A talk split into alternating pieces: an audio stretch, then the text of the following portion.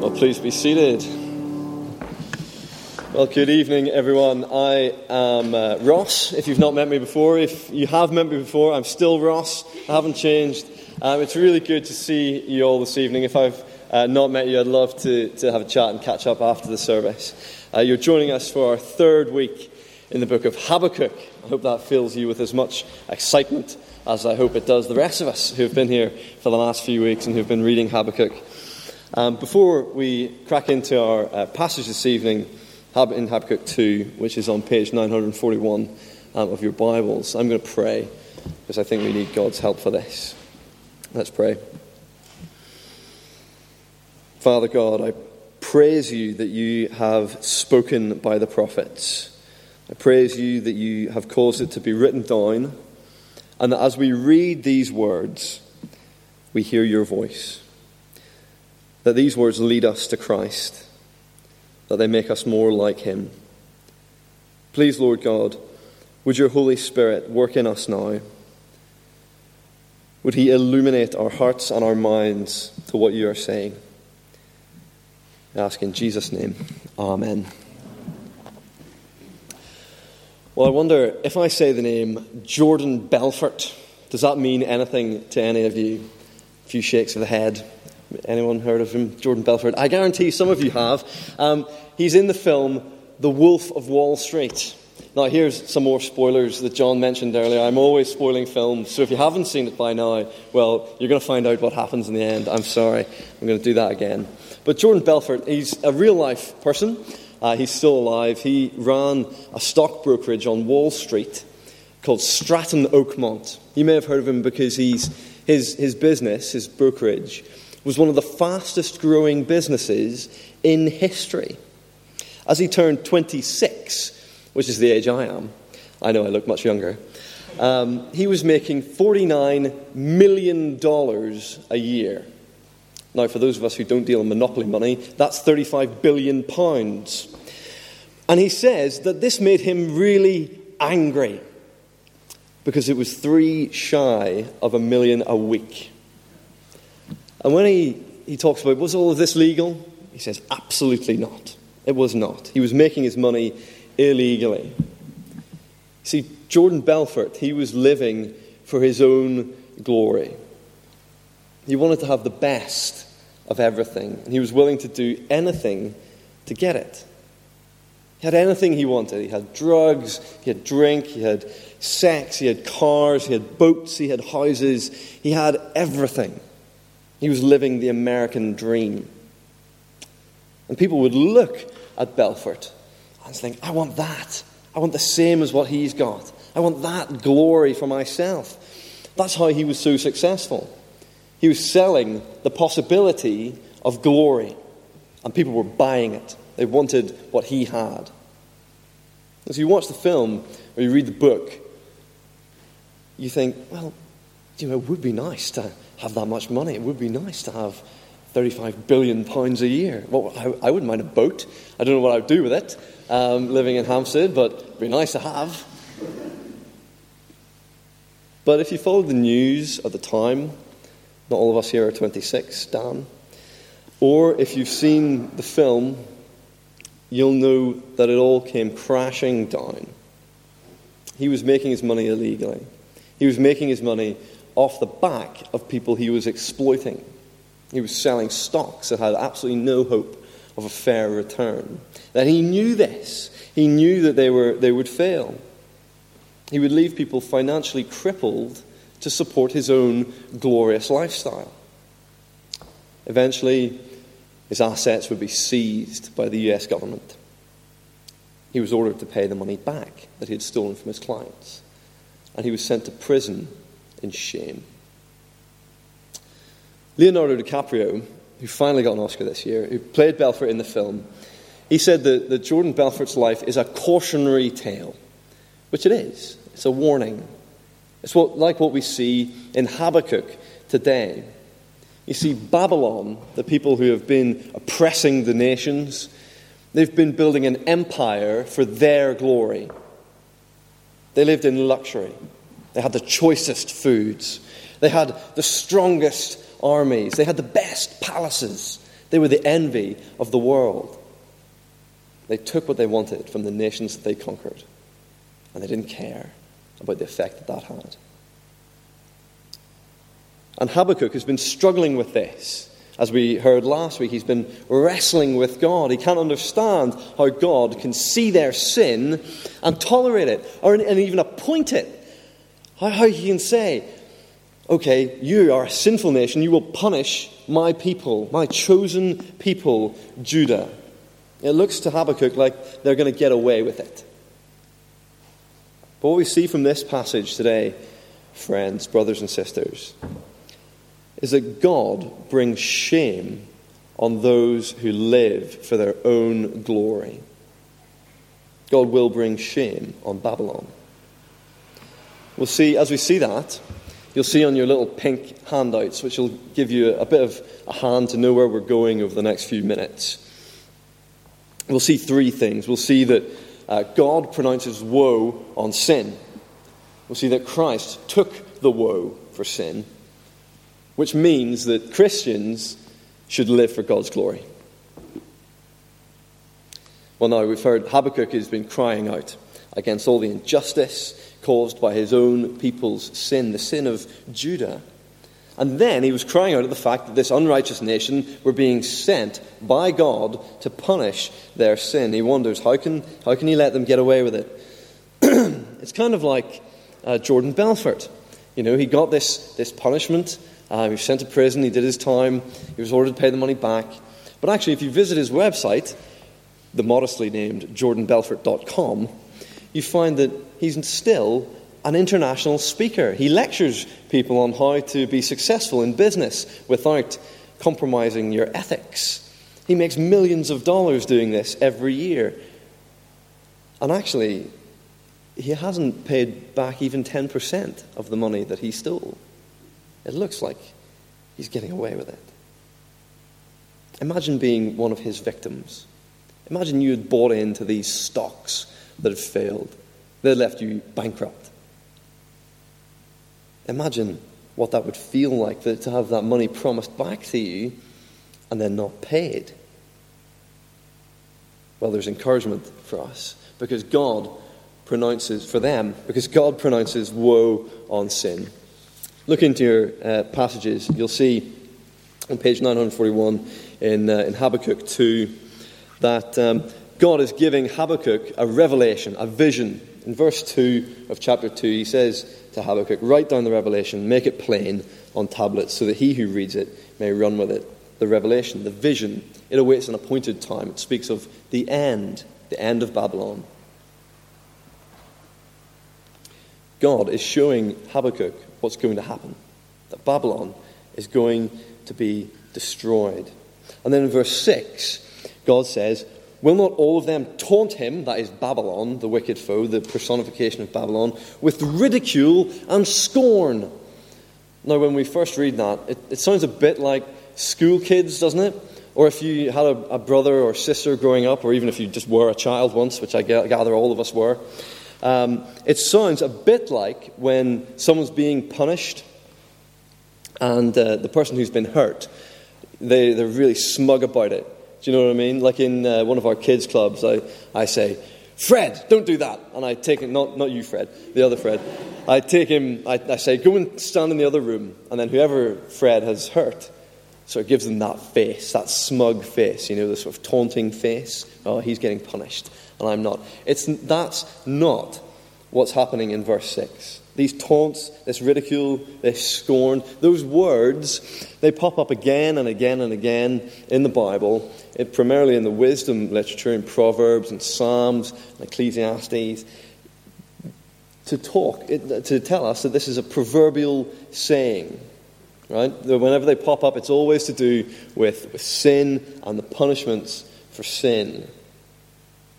So, verse 6 tells us that, yes, this is going to be woe to Babylon, these, or, these woe oracles. They're going to be specific to Babylon, but they also have a universal meaning. It's woe to Babylon, it's also woe to sinners. Now, woe to Babylon. Their, their sin is fairly comprehensive, but there are three ways we can, we can summarize this. First, they pile up what is not their own. Do you see that? In verse 6. Look at verse 6 with me.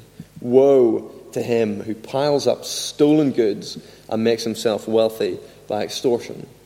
Or in verse 9, Woe to him who builds his realm by unjust gain, to set his nest on high, to escape the clutches of ruin. Or in verse 12, Woe to him who builds a city with bloodshed and establishes a town by crime. Did you see the progression there? They're gathering the stolen goods. They're building a house of glory for themselves. They're building a city of glory for themselves. It gradually gets more and more opulent as they take more and more from the nations. But God says, Woe to them! This gathering up of stolen goods, this building of a glorious house and city for them. It won't end well. Look at verse 7.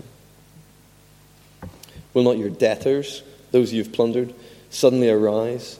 Will not they not wake up and make you tremble? Then you will become their victim.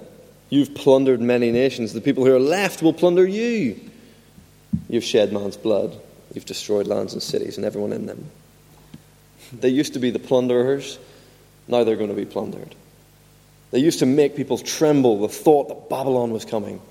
Now they themselves will be the ones made to tremble as God's judgment is revealed against them.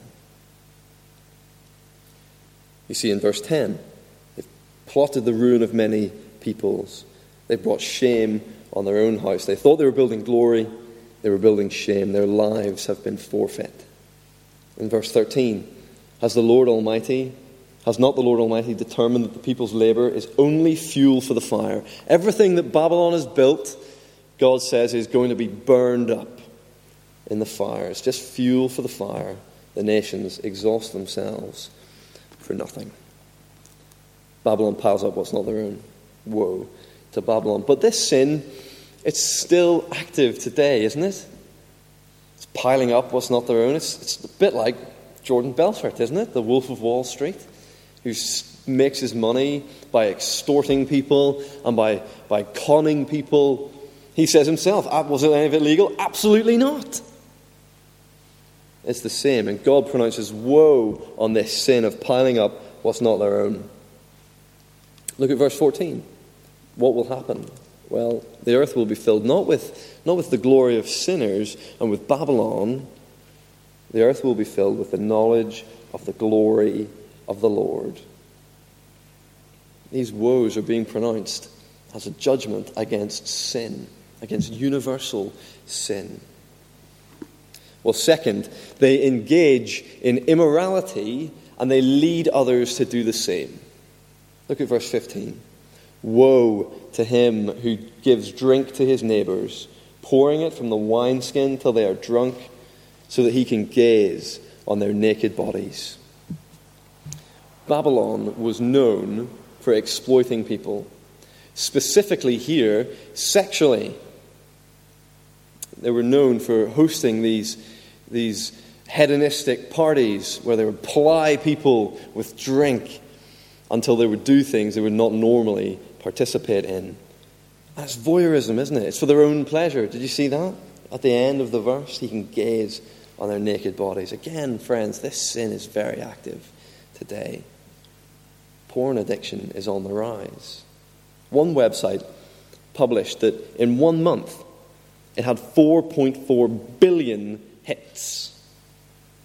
The pornography industry in America is worth $11 billion annually. That's about 8 billion pounds. It's a problem for men and for women. One in three visitors to these websites are women. The average age of first exposure to this material is 11 years old. It's enslaving for those who watch it. It's exploitation for the actors involved. It's not real sex. It's a power play as women are degraded and humiliated in the name of pleasure, and the watchers use them for their own enjoyment. God pronounces woe on this sin. Or you may have heard in the news this week about Brock Turner the Stanford swimming scholar who was convicted of sexual assault. He met a girl at a party, and they both had too much to drink. But he hasn't yet even admitted his own guilt. He says the only thing that he has done wrong is that he had too much to drink. He hasn't accepted responsibility for his sin. Though he was convicted, the only punishment that he got was six months in jail, which has not subsequently been reduced to three months in jail and probation afterwards. You see, it, it looks to his victim like he's gotten off lightly. It looks to the world like he has gotten away with this crime, this horrendous crime. But God pronounces woe on this sin, woe on this sexual exploitation. God says that they will drink and be exposed themselves. Look at verse 16.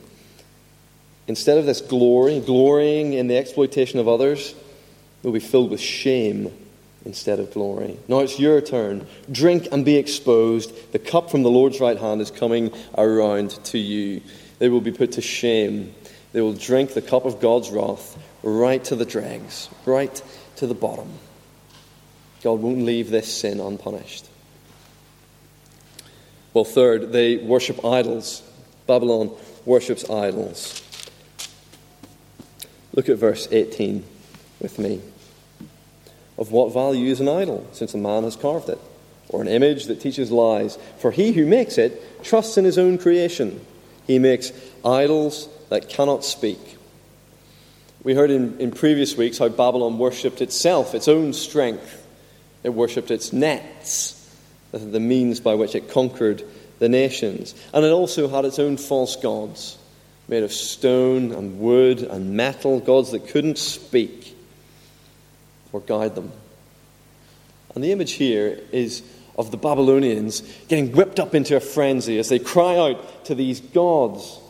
Look at verse 19. Woe to him who says to wood, Come to life, or to lifeless stone, Wake up, wake up.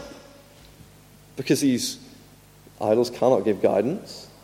It's covered with gold and silver, there's, there's no breath in them. Their idols cannot give them security, they cannot give them meaning, they cannot give them purpose. And that is the same today. People worship things that they think will give them meaning and purpose and belonging and satisfaction.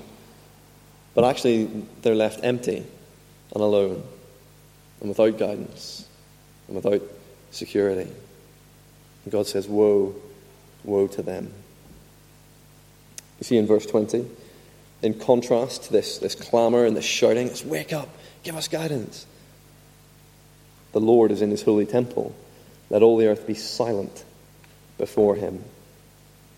God's pronounced woe on Babylon and all the earth. All the earth will stand before God in silence to be judged. So here are two applications of this for us that, that God pronounces woe on sin. The first is that sin will be punished.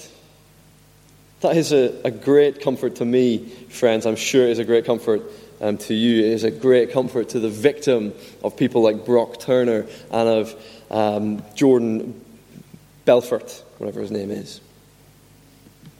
Anyone who's ever done wrong and looks like they've gotten away with it, anyone who has caused hurt or pain, they will be punished.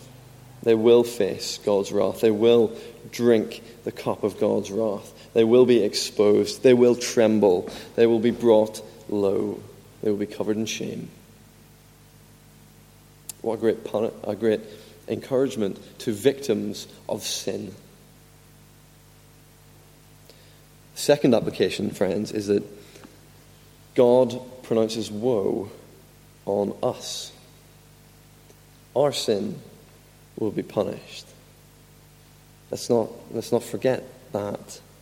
We are guilty of the same things as Babylon. We pile up money, what's not our own, that we should be giving away to support our luxury lifestyles. We build our nests houses of glory for ourselves and think that we are invincible, that we are secure because of these things. we shed the blood of others, even just in our minds or our hearts, as we hate those around us. We engage in, in sexual exploitation as we watch pornography. We engage in sexual immorality when we sleep with others outside of marriage or of the same sex. We worship idols of success, of wealth, of prosperity, of ourselves. Where we want the glory for, for me, the glory that I deserve. I want glory. We worship idols. The woes that God pronounces here, they're woes for us. And when we stand silent before his throne, we will be judged guilty. By nature, we deserve the eternity in hell that he has promised for those who reject him.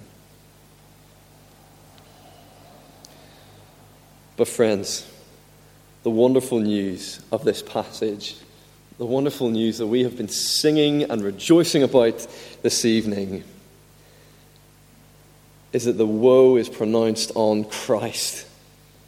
Jesus gets what we deserve. Though by nature we deserve to drink this cup of wrath, Christ drinks it on our behalf.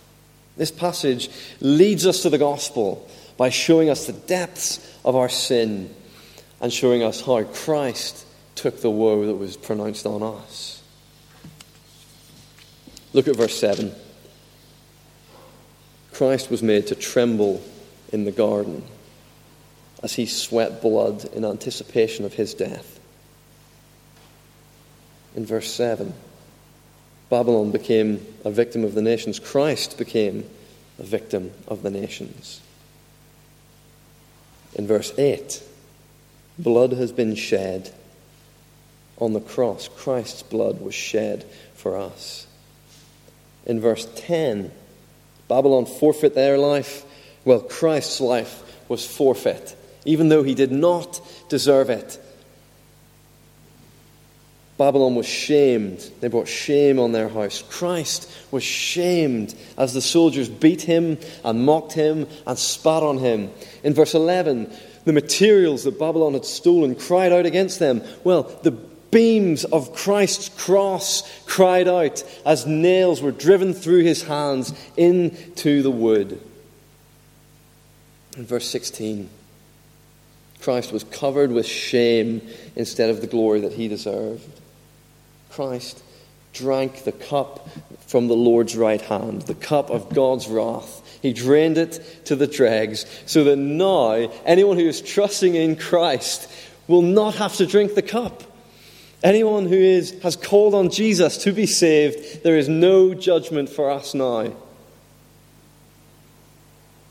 Although glory was Christ's, he didn't grasp it.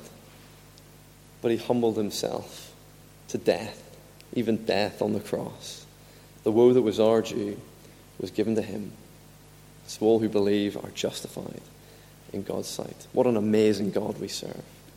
What an utterly amazing God. What momentous news, brothers and sisters.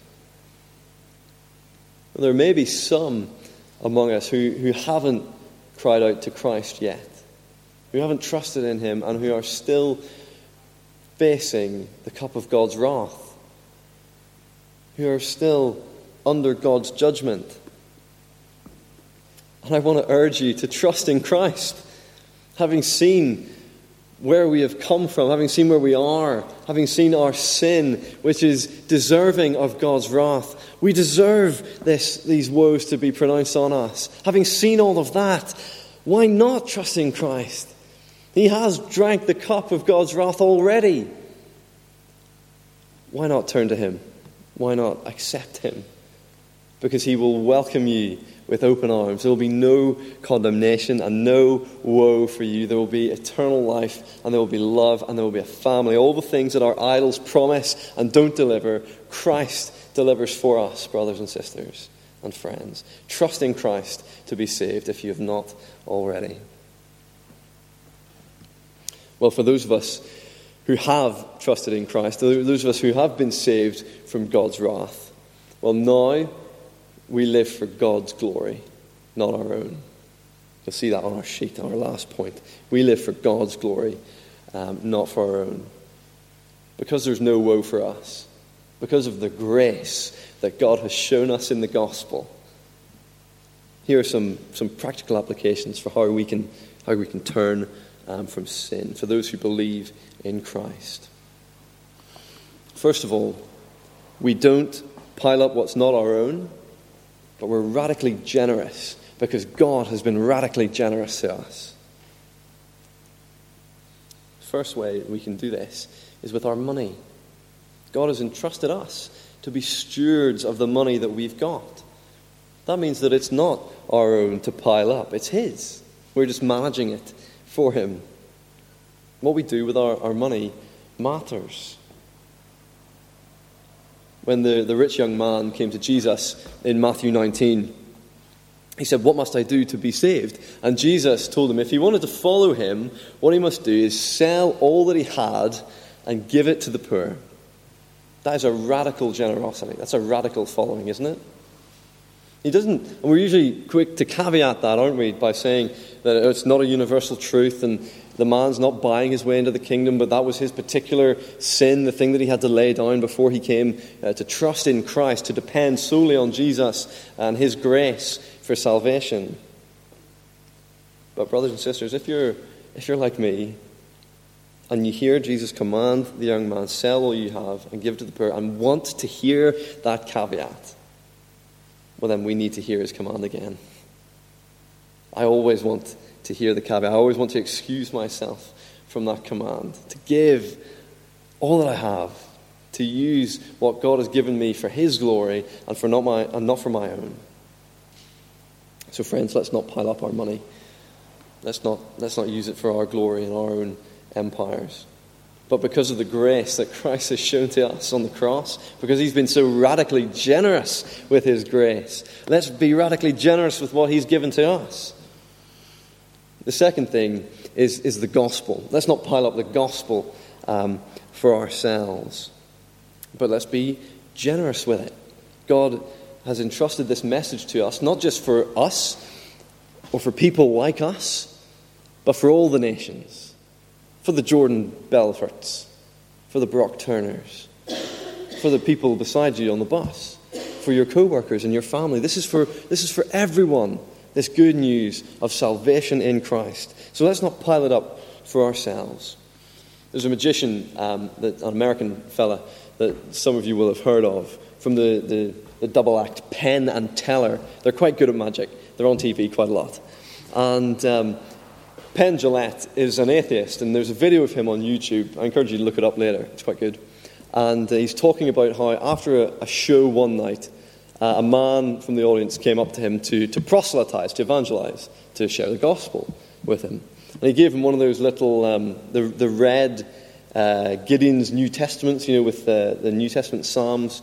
He gave him one of those, and uh, he, said to him, You know, I, was really impressed with the show. I thought you were really good, but um, I'm sort of evangelizing, I'm proselytizing you, know, I'm encouraging you to, to come to Christ. And now Penn Jillette, he says in his video, you know, I, I know there's no God. He, this didn't convince him to become a Christian, but he makes another point, one which is, well, it's, it's, so, it's very pointed. He, he said, if you believe, he said, I don't respect anyone who doesn't do what that man did. If you believe that there is eternal life or that there's a hell and that I might be going there. Well, how much would you have to hate somebody to believe that and to not tell them? If I believe beyond a shadow of a doubt that there's a truck coming towards you and it's bearing down on you, eventually there's a point where I'm going to tackle you. It doesn't matter how awkward it's going to get. See, Penn Jillette is he's an atheist and he gets it. The grace that God has shown to us in the gospel, we should, we should show that, we should pass that on to other people, brothers and sisters. Christ has saved us from our sins. We must share that message with others. The third is, is our gifts. God has, has given each of us gifts to exercise. Now, some of them will be, will be very obvious. You know, maybe you play in the music group, or you, you lead, or you uh, read, or you pray, or you cook. But some of them are less obvious. Our brother Mark is up doing sound. There are people who come to, to do setup and clear up, and, and there are people who serve in various other unseen ways. But God has given these gifts to us to help us to build His church, to build glory for Himself, not for us, for Him. In His grace, He has given us these gifts to, so that we can work alongside Him to build His kingdom. So let's, let's not pile them up for ourselves. Let's not come to church just to consume. Let's exercise our gifts for the building of God's kingdom and for the building up of believers, the saving of the lost. We don't need to pile up these things for our glory because, well, do you see in verse 14? The earth will be filled with the knowledge of the glory of the Lord. That's God's kingdom being extended over all the earth as the waters cover the sea. That's the kingdom that God has invited us to be part of. So we don't need to, to build these things up for ourselves because God's glory, well, we get to share in that. The second um, principle for us, brothers and sisters, is don't engage in immorality, but be holy because God is holy. You see, we, we talked earlier about the immorality of Babylon. In verse 15, we heard about them encouraging drunkenness so that they could exploit people. And drunkenness is something which is, is so easy to get involved in. If you're like me, you play on a rugby team, it's something, it's part of the culture. It's part how you get to be in the in crowd. You know, after the match, everyone's doing pints and, and one more, and one more won't hurt Ross. Or it's a, it's a drink, one, one more. In your work social circles, you want to be on the inner circle, you want to be in with that crowd. So it's one more, one more. It's so easy to get involved in or to lead others into by buying, uh, by buying more drinks and plying people with alcohol. But, brothers and sisters, this is not what Christ has called us to. He has called us out of that. He has saved us from that by His grace. He has, he has given us His holiness and His righteousness. And so we don't honor Him if we partake in, in drunkenness. And similarly, we don't honor him when we partake in sexual immorality. If we participate in, in pornography and we ex- exploit others by watching and by enjoying, that's not honoring to Christ. It's, it's spurning the grace that he has shown us. It's something which traps us it's not, the world of pornography is not a, a glamorous world. It's not a glorious world that it promises. Actually, it's rife with drug addiction, with sexual abuse, with alcoholism. And people who have acted in those films, well, there's a, a much higher chance of them taking their own lives because of what they've been involved in. I know that there will be some here who feel trapped by this who feel that I cannot speak of this because it's such a great taboo.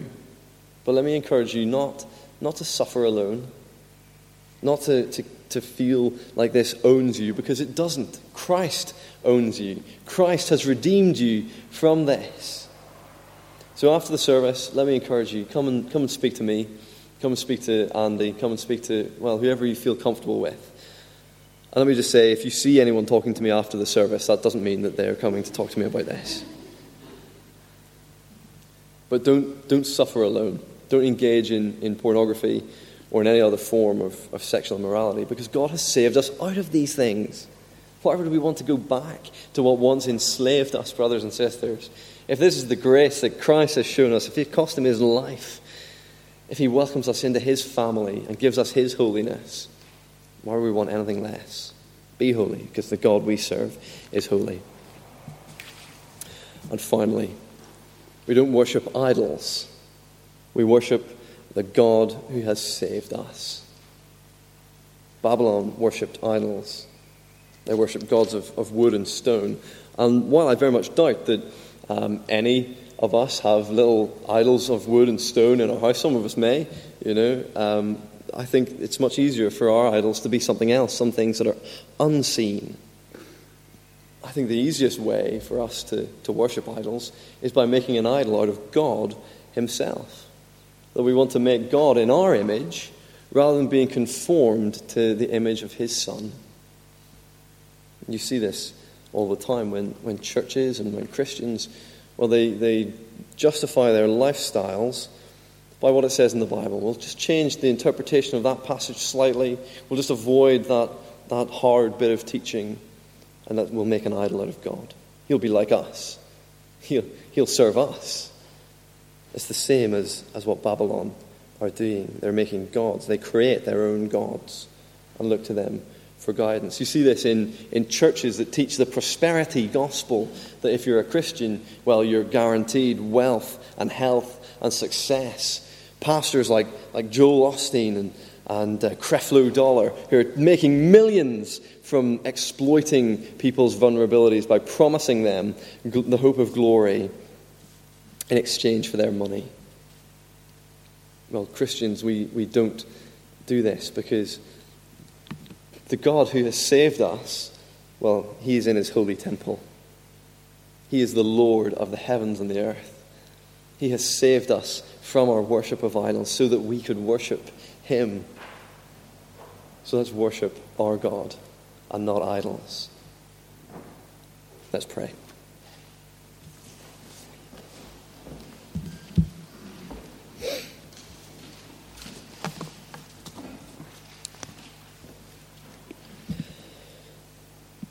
Father God in heaven,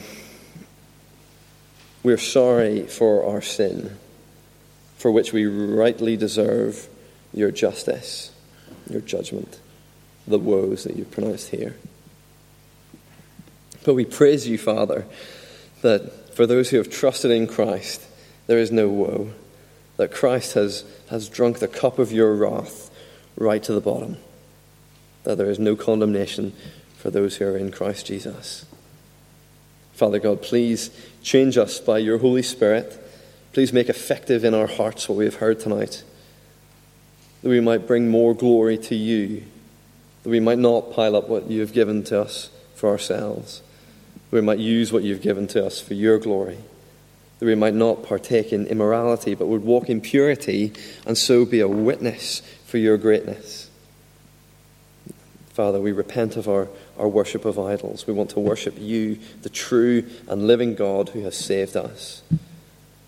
Please change us, Father. Give us the grace um, to do so.